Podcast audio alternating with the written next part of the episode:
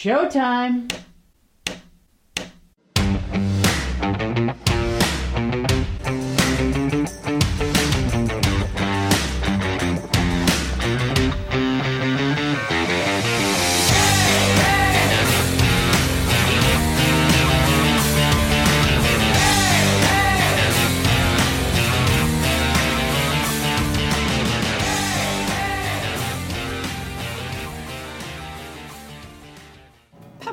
Recall John Baxter, titanium mogul. We've been tailing him for a while. Get the cash and get gone. That's almost painless.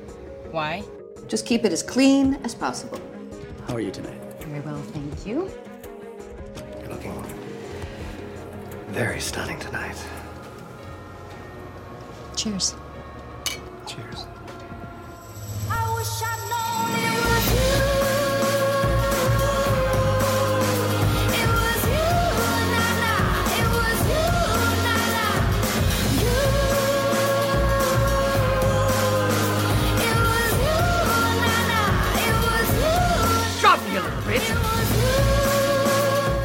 Shirley again, huh? That's right. I am a little bitch. I'm just not your little bitch. Welcome, everyone, to the Rosie and Bill Show.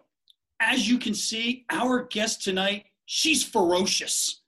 And she's appeared as an actress on Broadway, on television, and she's currently writing, producing, and starring in the internationally acclaimed digital web series, The Pepper Project. And this, folks, is fantastic. Without further ado, welcome to the Rosie and Bill Show, Caris Vujcec. Oh, you two are too much. You're so fantastic. Thank you. That's quite, I don't know if I've ever had an intro like that before or ever will again. So thank you for making it memorable. Thank you for having me. What a joy.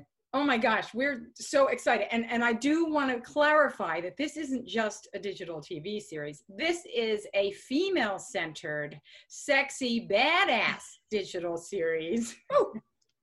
and we love we love that log line carrie i mean what a perfect role for you could you have written anything more perfect for you Well, I don't know. I tried. I mean, I tried to do something that um, that interested me. I love the thriller genre, and um, I, you know, I love being a spy. So the, all those things are exciting, and they came together. And if I had to write something, I've written other things, of course, but as a as a jump off series, this is the one that really um, that I had in my imagination for a while. as a kid though did, did you kind of always see yourself because you know we fantasize as wanting to be actors and whatnot did you always see yourself as kind of because you're like a female james bond in this or kind of a not necessarily a superhero but you you are a badass in this Um, I don't know. Thank you. That's that's that's a compliment. Um, I, I don't know if I saw myself as that as a kid, but I always did. I mean, you know, growing up, we as actors, you, you're actors. You play act. You you do things. You have fun. You act out different scenarios. Um, I, I always was have been drawn for a long time to the to to the intrigue and to solving mysteries and things that um, things that were fascinating in that way. And I like action. So um, and I like you know being a strong a strong female character, presenting that in this particular um, series in this genre. Okay, Caris, I have to ask, and, and I'm a huge fan of anything to do with action. You know, I'm Dolph Lundgren's biggest fan, still wondering why he's never won an Oscar. Maybe someday. But for what you did in this particular project, I can't help but think there had to be some research. Like there's some some intellectual stuff going on here too, in addition to just being a badass. Like, was there a lot of research involved to get to know kind of what you had to do, and you know, just from a uh, like I said, just from an intellectual spy standpoint. I think uh, th- yes. To answer that, two things. I um, I think because as we were talking about before, I do have quite an imagination. So there are a lot of things that uh, I wrote and confirmed later to make sure that I was on the right track and not being completely outlandish uh, and ridiculous or un- implausible. Um, but I also obviously did some research on some some basic things of what what is possible, what isn't possible. Um, I think there's always an element, even in our popular uh, shows, there's things that you watch, you're thinking, is that really happening? Or, or could that have really happened? And i think sometimes it's no it's really kind of out there but there is a basis of truth to it somehow. So yes i did i did some research. A lot of it's my imagination. And a lot of it was happily confirmed when i later after writing a number of episodes uh, a couple of years later had watched checked in with a few other shows um, and thought oh you know what? I am on track. They did do that. They did use this. This is something that's possible in this spy world um, so yes, the answer is yes, and also a lot of creativity. Well, that really is a testament to your skill and, and your ability to kind of be on track with these shows that you really didn't even see before you started writing your series. So or luck, like I said. so that's that's really terrific.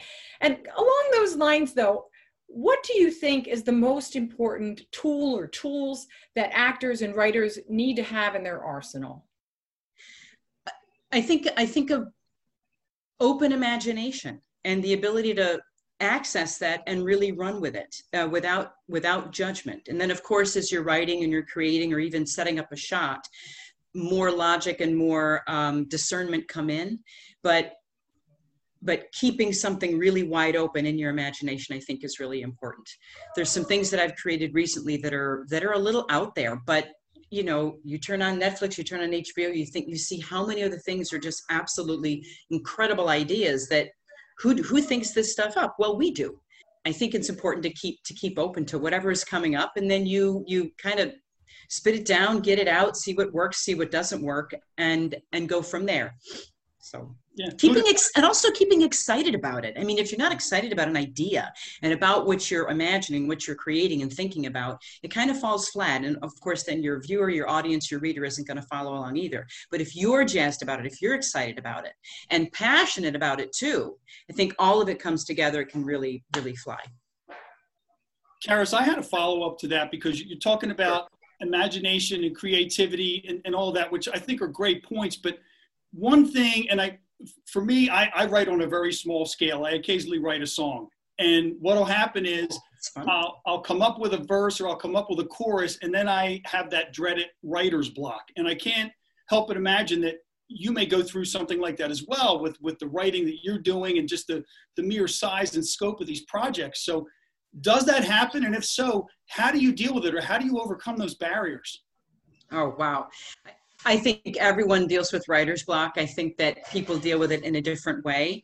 Um, I know I have I have people that I've worked with, coaches that I've had that say even consistently writing a little bit each day, even if you don't feel like you're making progress, helps you to keep the wheels turning so that you don't get severely blocked. Um, but I also think when when you are blocked, there might be some sort of um, judgment or trepidation about what your next thought might be. So sometimes I lean into, instead of saying um, why, I lean into the why not, and then use that as a jumping off spot to keep it moving. And then, you know, listen, we all, these blocks are creative blocks, are not knowing how to set up a shot or not knowing where you're going with, with even uh, an outline all of that stuff happens i think it's i think it's a healthy thing that happens because you might need a pause in your work to figure it out or for the idea to come to you. Sometimes you can't push it you can't force it. So sometimes it is good to write the draft stick it in a drawer write part of it and walk away from it work on something else for a while and then come back to it. That's what i that's what i sometimes do. I think that's such great advice because it is true that sometimes um, the inspiration isn't coming and you do need to take a break from it. But the other great part of what you said, Caris, was uh, the why not? Because lots of times we can start to draw chalk lines around our ideas and, and start to judge ourselves too much. And when we do that, it, it really stops the flow. And when yeah. you when you give yourself that permission, it's almost like it expands everything. Yeah there's a freedom that you can find in that. It's hard to get to. I mean, we as artists, we're, we're most of us are very sensitive. We're self-critical. We're subject to a lot of judgment. So it's, I think it's, it's natural to have all of that stuff in your head and because it's there it, exists in our industry it exists in society it, it, certainly exists now i mean here we are doing these these uh, things where everyone's going to watch this we're all conscious about what we're saying and how we're acting and how i'm moving my hands even i'm you know thinking about it but it's all you taking all of that to the best of your ability and being still being able to focus and put down what you think is going to work as an idea as a story um, and checking in like i said with your level of excitement and level of passion about it too. Caris, I I just want to follow up with one other thing um, for that because you mentioned you know an outline and and and setting up shots and you really have to have such a good grip on all aspects of production. Were you at all overwhelmed? How much help did you get with this?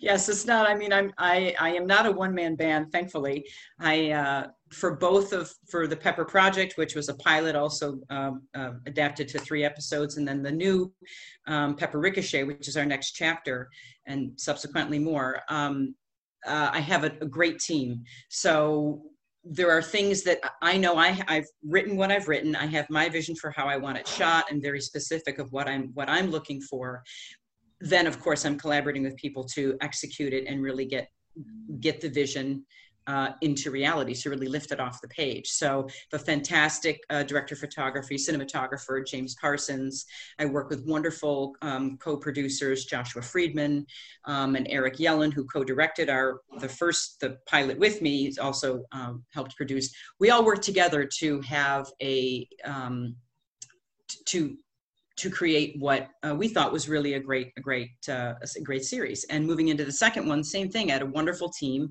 um, many more people to mention, um, and uh, it's it's a collaboration. And I think if you can keep open minded to that, and at the same time know that there are certain things that you want. That one of one of the most interesting things about the process for me was knowing in both shoots.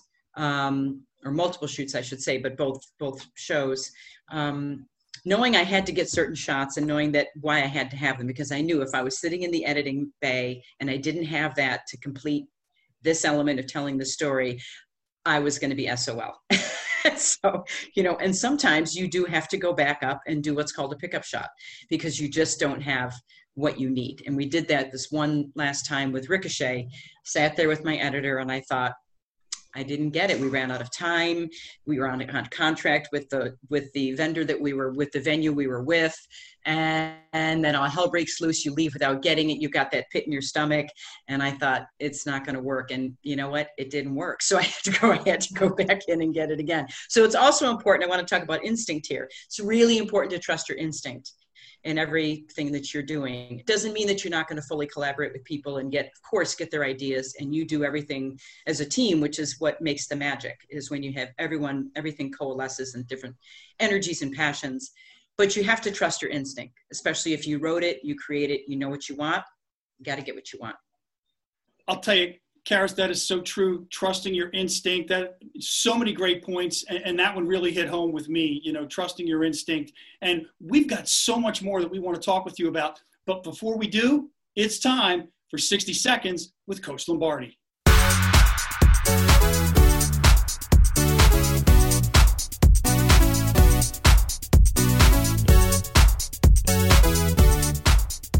Thanks, Rosie and Bill. Hey, do you like my hat?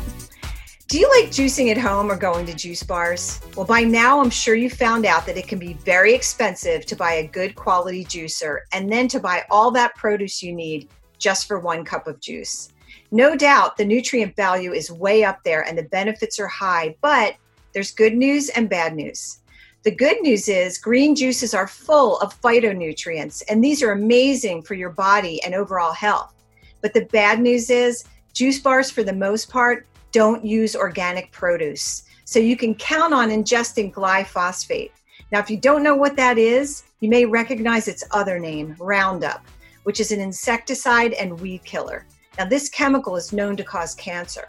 So, here's a solution get a good organic greens powder from your local Whole Foods or health food store and just mix it in a protein shake or even water.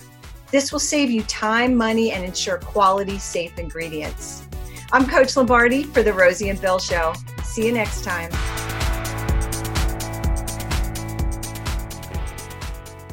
Well, thanks so much, Coach. We love your tips. We really appreciate it and hope that all of our viewers appreciate them too. And please send in your questions to the Rosie and Bill 2018 at gmail.com and Coach will take care of it for you. So, Caris, back to the Pepper Project because that was um, a clip that we saw to open the show. Mhm. And you are getting so much critical acclaim the- for this series, and it's been in so many festivals. Did you ever see this kind of reception in your mind's eye when you started writing the series? No, I, I really wasn't. I wasn't focused on a, a festival circuits as much as I was focused on creating a pilot to then uh, pitch to digital platforms and networks. You know, there's all these different um, ways of streaming content now. Which, when I first started working on it, I thought it would be more accessible as an indie creator because the the not the assumption, but the thought was that these platforms would be looking for for content from indie creators and now that's kind of shifted a bit. Still kind of a star system is still very closed it's still unfortunately very difficult to get yourself into that mainstream. Uh, the festivals are a great a great way to network to meet people and to celebrate the content that you and your team have created. I've had a, a really great time on the circuit and it has served me so well as a, as a creator. As you said we've won just a number of awards that i really am very proud of for myself and for my team and for the show. And um, you meet so many great people, everyone who is doing this, really creating their own stuff, writing their own work, filming it. You hear stories about how they did it, where they shot it, how they managed to use do something on a shoestring budget. Um, and then you have the the opportunity to meet other creators that suddenly want you in their productions. So that's happened to me a couple times too recently, which has been as an actor, which has been great. You can do work with people around the world. So it's it's been a terrific ride. And looking forward to more with Pepper Ricochet too, coming up in 2021. Now, Caris, in addition to your own content and like you said, all the, the accolades and well-deserved accolades for your project, I understand that you've also served on jury panels looking at and judging other people's content. So, so what's that experience like? Well, it's so different. It's interesting. It's so different. It's such a different ride. Now you're sitting on the other edge of, end of this uh, of the screen, so to speak, in a different way, kind of watching and knowing knowing a lot about what that creator and what that team went through to produce what they did. Um, I've loved it. I've been on um, several panels throughout the past couple years, and uh, uh, recently, uh, not this past June, because the festival was a, not a live one, and we were in it for Ricochet, so I couldn't be on the jury. But in Germany, the Die Seriale Festival a year ago, 2019, I was on a five-member jury panel, and it was really incredible. We had to watch um, all of the content. We were on the the series end of it, and then sit down, the five of us, and go through each category uh, of the um, categories that had been nominated and kind of haggle it out. And it was just a phenomenal experience of collaboration and dialogue and ideas and discussion about um, about the work, about the art. And that was just fantastic. I'll never forget it. It was really a great experience. It sounds like it, it energizes you, and you've gotten to see some really beautiful places all around the world. I have beautiful places and, and meet beautiful people. Just meet really, really fantastic, interesting people. Um, the, the travel aspect of this has been phenomenal for me as a creator um, and just as a, as a woman, as a, as a person to know you're in a, a, a group with people that are doing something that they love as well as, as much as you do. Caris, what do you say we have a, a little sneak peek at Pepper Ricochet? Sounds great. Vika ça, merci. Do you remember Kiev? You never told anyone about the passport, right? Nobody. We really fucked that up, didn't we? Who's having that conversation? You think he led you a step closer at least? I don't know. Maybe. Who knows? Let me know. No, I got it. Stick with the plan, Pepper. Do I have a choice? Do it. I will kill you.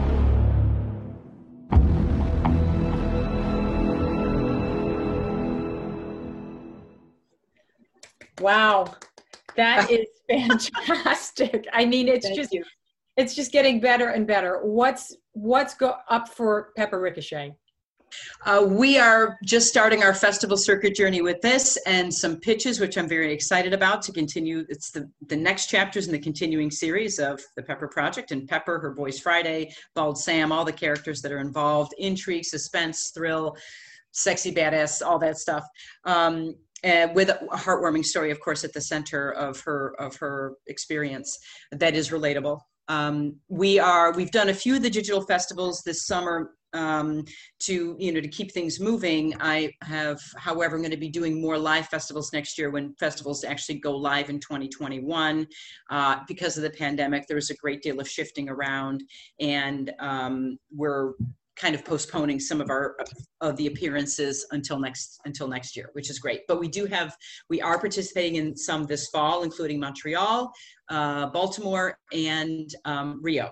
So we hope we hope to be in in rio. We're in, already in the other two. We wish you all the best, and we will definitely be checking back in with you, and you'll come. thank back you and tell us in how touch on that. goes.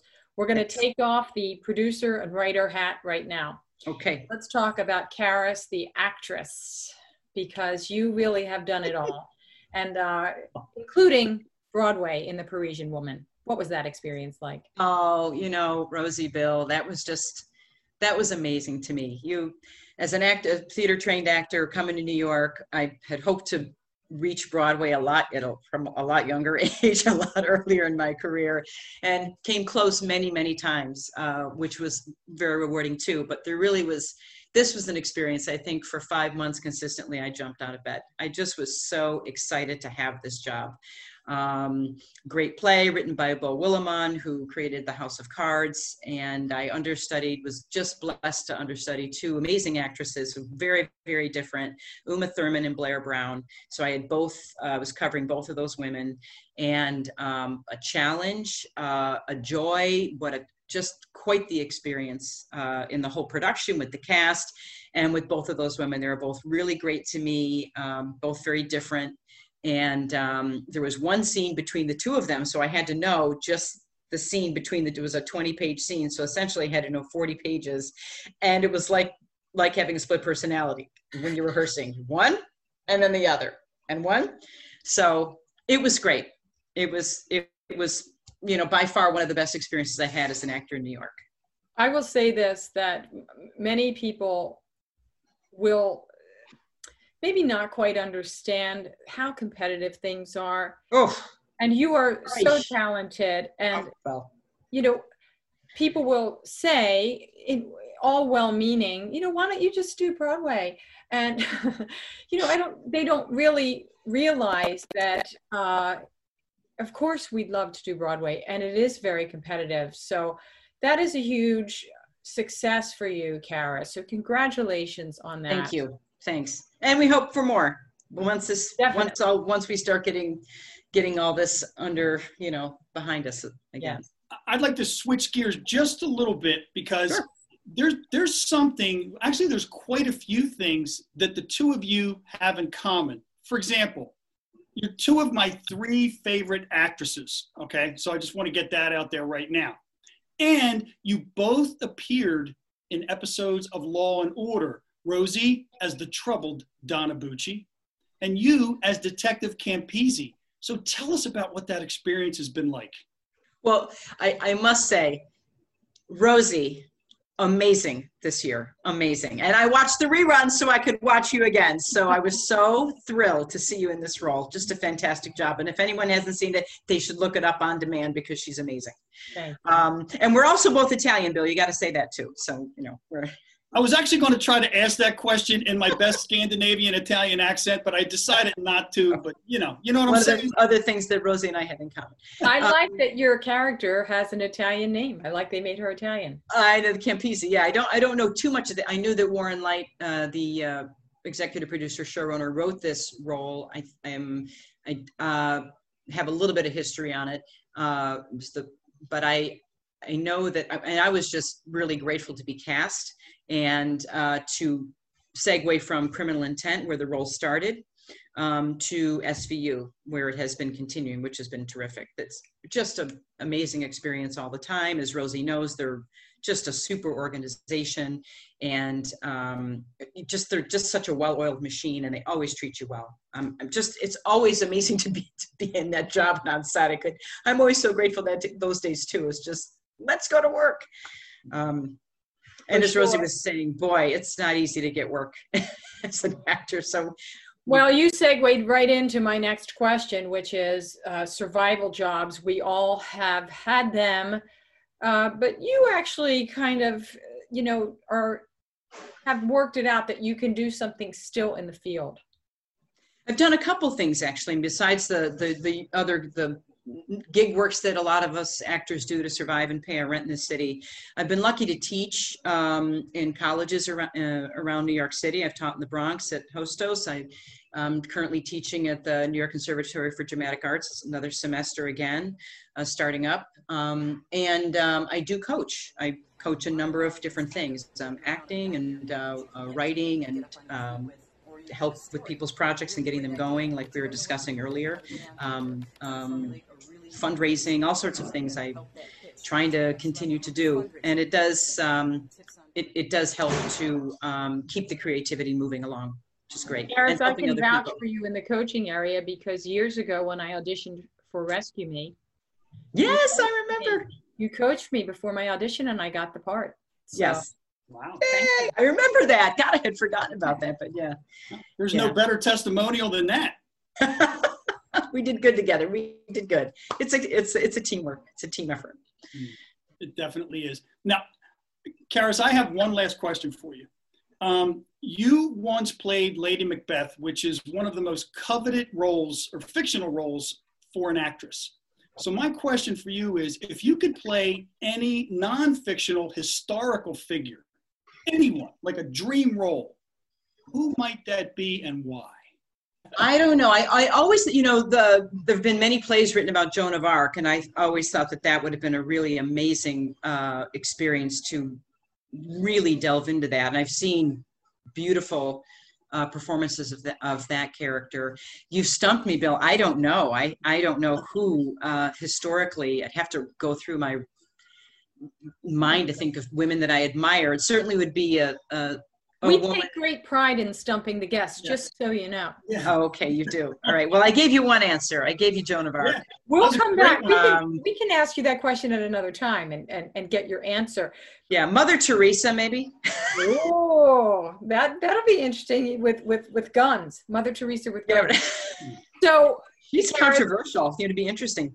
Bill mentioned Lady Macbeth, and you recently did uh, a portrayal of her. Tell us about that. I did. Uh, you know, I will say I was fortunate years ago to play um, uh, Lady M uh, for St. Louis Repertory Theater opposite Timothy Stickney, who's a wonderful uh, actor, um, uh, directed by Paul Barnes. So I've done the a real live theater version of that. And then recently, through through the Web Festival connection, which is something I brought up earlier, meet so many people, and when you really are, you sync up and you have like minds and like hearts and you want to work on some things together you're it's lucky when you get to do so and, and make those opportunities for yourself. So uh sally mclean who is an, a just an incredible creator producer um, from australia who i have sometimes represented at festivals if she can't attend asked me to be a part of her project called shakespeare republic. She did an isolation project where we all self-recorded and filmed our own b-roll um, of Shakespeare monologues set in this kind of particular time period of quarantine. And I was very fortunate to be asked to play Lady M for that, do a monologue for that. So it was it was really a great experience. I watched it on your page. It was it was fantastic. Oh, you're kind. Thank you. She was terrific. She directed me. She was really amazing to work with.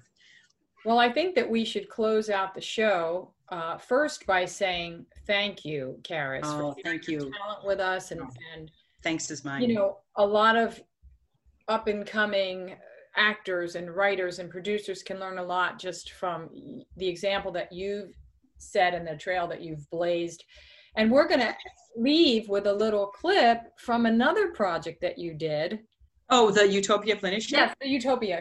Uh, so that is a series. Another creator that I've met on the circuit, who is the head of the Minnesota Web Fest, George Reese. We met actually in Miami at the Miami Web Fest.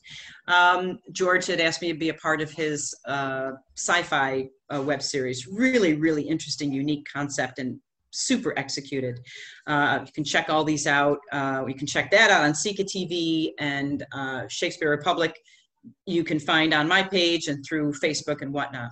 Um, this is a character that he asked me to play. I was really happy to do it, and uh, gives you a little insight into all the different things you can do and and uh, experience as a creator. Been very lucky. I feel very blessed, especially to be interviewed by you two today. Thank you so much. It's been our pleasure, and I must say that it has especially been my pleasure getting to hang out with two beautiful badasses like yourself. You know, it better than this. I just was waiting to say that all episode long. I was. Uh-huh. Sure you were. Yes, I was. Well, I'm looking forward to seeing this clip that's going to close out the show. But, folks, Thank before you. that, as always, make a difference for someone every day. And make every day a great day. We'll see you next week. We've detected at least 20 launches from Earth in the past sol. And 20 launches in a single sol is a lot of activity, especially at home in perihelion. this isn't just another wave of refugees. We're catching encrypted chatter from known state launch sites. It's coordinated. When will they arrive? Our satellites have only picked up the launch vehicles. We don't know what they're using to get to Mars. So how do you know they're coming here? Where else would they be going? Oh, couldn't it? When do they get here? If they have shuttles waiting with fuel, as soon as 250 souls. About eight months.